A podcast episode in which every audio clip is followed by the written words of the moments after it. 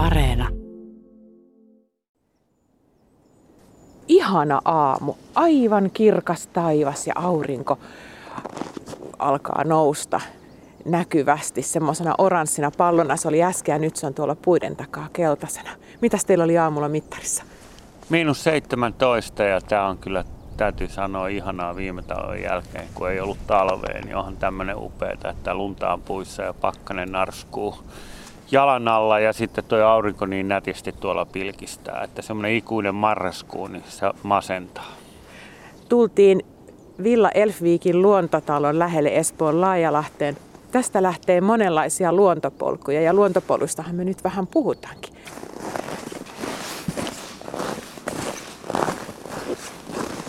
Siinä on komea tota vanha metsälehmus ja noita ei hirveän usein, mutta siinä hakkaa ihan viereisessä puussa toi palokärki kuuluu. Tak, tak, tak, tak, tak. Tämä on vähän tämmöistä luontopolkujen aatelia, eikö vaan?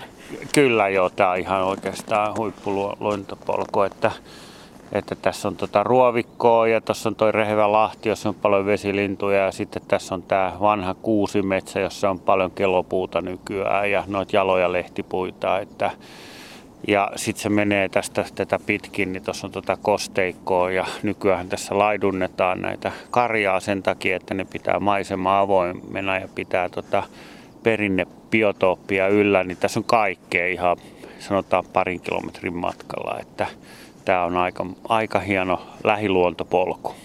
Tuossa muuten huomaatko, tikkakin tuli syömään. Onko se käpytikka? Mä en näe, se on puun takana. On, Joo, tossa. kyllä.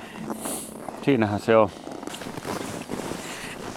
Sä kirjoitat aina välillä blogia ja esitit tämmöisen ajatuksen vähän aikaa sitten, että jokaiseen kuntaan pitäisi, jokaiseen lähiöön pitäisi saada oma luontopolku. Mitä sä ajattelet tällä, kun eikö jokaisessa lähiössä nyt melkein Suomessa taida jonkunlainen pieni metsäpläntti olla?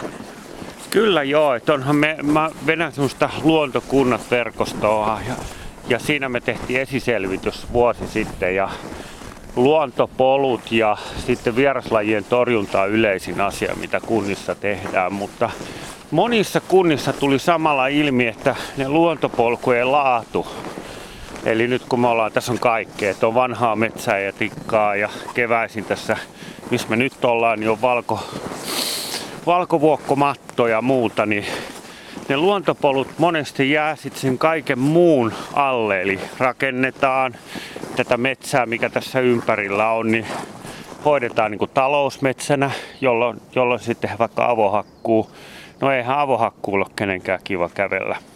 Ja nykytutkimuksien mukaan niin tämmöinen jatkuva kasvatus saattaa olla yhtä kannattavaa kuin se avohakkuu. Eli niitä niin kuin virkistys- ja lähimetsiä, niitä voisi hoitaa pehmeämmin.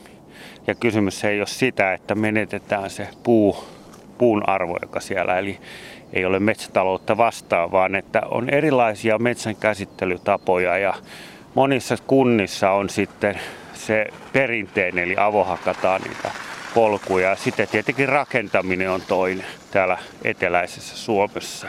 Jos on muuten ihan totta, jos ajattelee, no vaikka Espoota, missä me nyt ollaan, niin täällähän kaupungin osien välillä esimerkiksi on ollut metsäalueita ja Kyllä. on kalliota ja muuta, mutta nykyään nämä lähiöt on niin lähellä toisiaan, että ne tulee lähemmäs ja lähemmäs ja ne metsätkin kaventuu ja sitten lopulta häviää. Kysymyshän on siitä, että, että pitääkö miten paljon tiivistää, esimerkiksi pääkaupunkiseutua nyt tiivistetään, mutta jos sitä liikaa tiivistetään, niin ihmisten viihtyvyys ja ennen kaikkea tämä lähivirkistäytyminen, että nyt kun korona-aika on, niin tämä on ainoa asia, mitä sä voit tehdä ja, ja tota, jos sekin menee, että siellä on hirveä tungos tai sit, sitä niin rakentamisella pirstotaan sitä, että se luontopolku, että mennään välillä kerrostalon pihaa tai jotain muuta, niin se tavallaan se luontopolku ajatus siitä, että se virkistää ja niin kuin uudistaa ihmistä, niin se häviää. Ja tästähän on nyt kysymys, että näillä luontopoluilla ei nähdä sitä arvoa, mikä niillä on lähivirkistysalueena. Ja me viime kesänä tehtiin tutkimusta, että korona on lisännyt joka toisen suomalaisen luonnossa liikkumista ja neljäsosa suomalaisista on ihan uudella tavalla ruvennut katsomaan. Ja, ja kaikkein käytetyin luonto on lähiluonto. Lähdetään kävelemään tuonne päin. Aurinko houkuttelevasti tuolta puiden välistä paistaa. Jos tästä oikealle, niin päästään tätä metsää pitkin. Tässä näkyy hienoja vanhoja kuusia.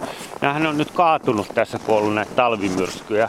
Niin niistä tullut ihan automaattisesti keloja ja silloin kun niitä kaatui, niin vanhemman polven ihmiset toivovat, että ne olisi raivattu pois, ja, koska niiden on niin kuin meillä semmoinen näkemys metsästä, että kaikki kaatuneet ja lahopuu pitäisi siivota pois. No sepä se nyt, kun sä, tässä kävellään tämmöisen lumipeitteen päällä, niin kuin äsken sanoit, että tuolla on se valkovuokko meri keväisin.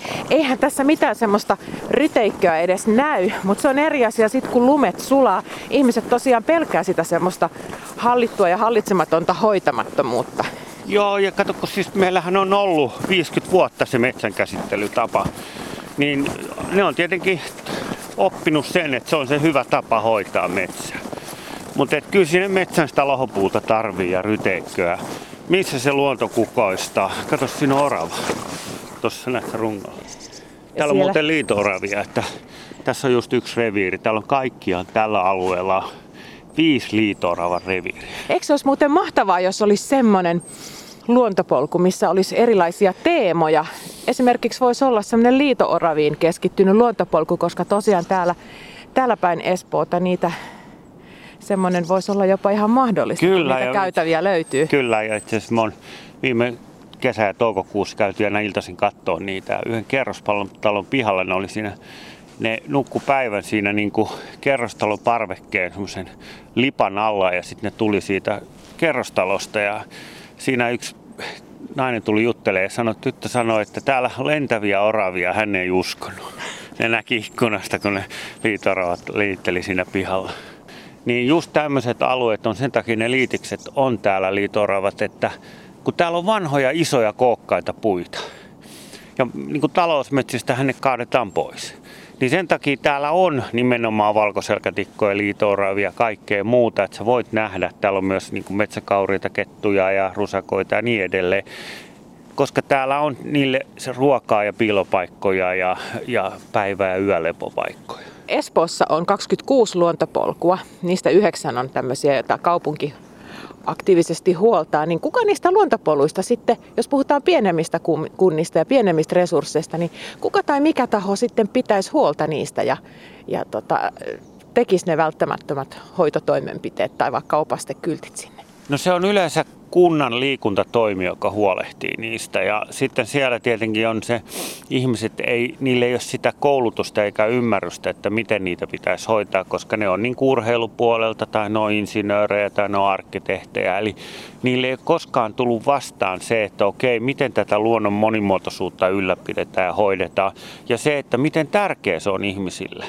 Et siinä mielessä, kun mä oon tätä työtäni tehnyt, mä oon huomannut, että ei se ole niinku pahuudesta tai kiinni, vaan että ei ymmärretä, koska koskaan elämän vaiheessa ei ole tullut sitä tietämystä tai näkemystä, miten sitä luontopolkua voidaan hoitaa niin, että se on elämyksellinen.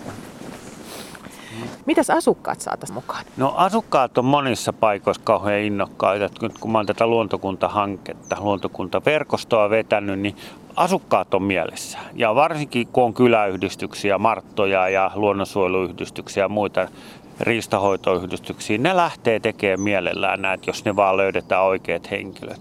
Et yleensä ongelma on siitä, että näillä kunnan työntekijöillä, että nyt kun monessa kunnassa on ollut YT ennen tätä, itse asiassa joka toisessa kunnassa, jota me haastateltiin näistä luontopoluista ja muista, oli YT meneillään, niillä on kauhean resurssipula.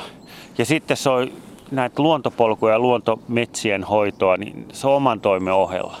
Eli tavallaan siellä kunnan puolella on se kurjuus enemmän kuin näiden asukkaiden, koska ne asukkaathan sitä puolustaa sitä lähimetsää ja ne toivoo, että sitä hoidettaisiin niin kuin luontoa ja virkistystä huomioiden.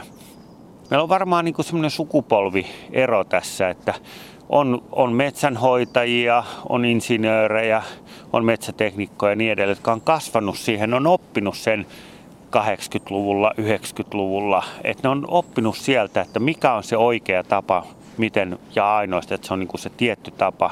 Mutta metsähän voi käsitellä monella eri tavalla ja nykyään on jo näköpiirissä, että, että se eri paikoissa sopii eri menetelmät. Siis me ollaan oltu alle vartti täällä metsässä Ja me ollaan nähty useita eri lintulajeja, me ollaan nähty kääpiä.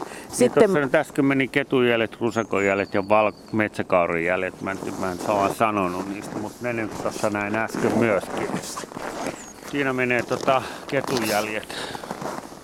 Tässä on kettuja ihan mukavasti, että, että nehän on hyvin sopeutunut ihmisen kanssa eloon täällä pääkaupunkiseudulla ja muualla. Ja eilen illalla kun niin näin supikoiran jäällä, että niitäkin täältä löytyy. Hyvänen aika, eikö sen kuuluisi olla nukkumassa jo? Näin mäkin mietin, mutta siellä se meni ihan siinä hämärässä, niin ihmeteltiin, että mikä toi on. Se oli niin kaukana, että piti mennä katsoa jäljet, että mikä se oli, se oli supikoira. Että ei siinä hämärässä nähnyt, että mikä toi oikein on. Näki, että joku nisäkäs vaan jäällä menee. Ja tässä on niin tallattu polku, että, ja tässä menee myöskin pyöräjälkiä, että tämä on kovassa käytössä ja hyvä niin. Tämä nyt on klisee, että nämä metsät on lähiömetsät ihmisten olohuoneita, mutta kyllä ne on semmoisia ulko-olohuoneita, varsinkin tänä päivänä, kun sinne ulos on pakko välillä päästä, kun on, tuntuu, että seinät meinaa kaatuu välillä tämän koronan takia. Niin ja näin tulee olla jatkossa, että siis nämä pandemiat ei jää tähän, tähän. että se on varma asia, että pandemioita tulee enemmän ja silloin näiden lähivirkistysalue, koska se on ainoa, että niin kuin sanoit, seinät kaatuu päällä ja se, päälle ja se on nyt nähty, niin näiden vaan arvo tulee vaan ihmisten arjessa kasvamaan. Että siinä mielessä mä niin kuin jokaisessa kunnassa rupesin pohtimaan, että miten tehdä lähiluontopolkuja niin, että ne on elämyksellisiä ja ihania ympäri vuoden.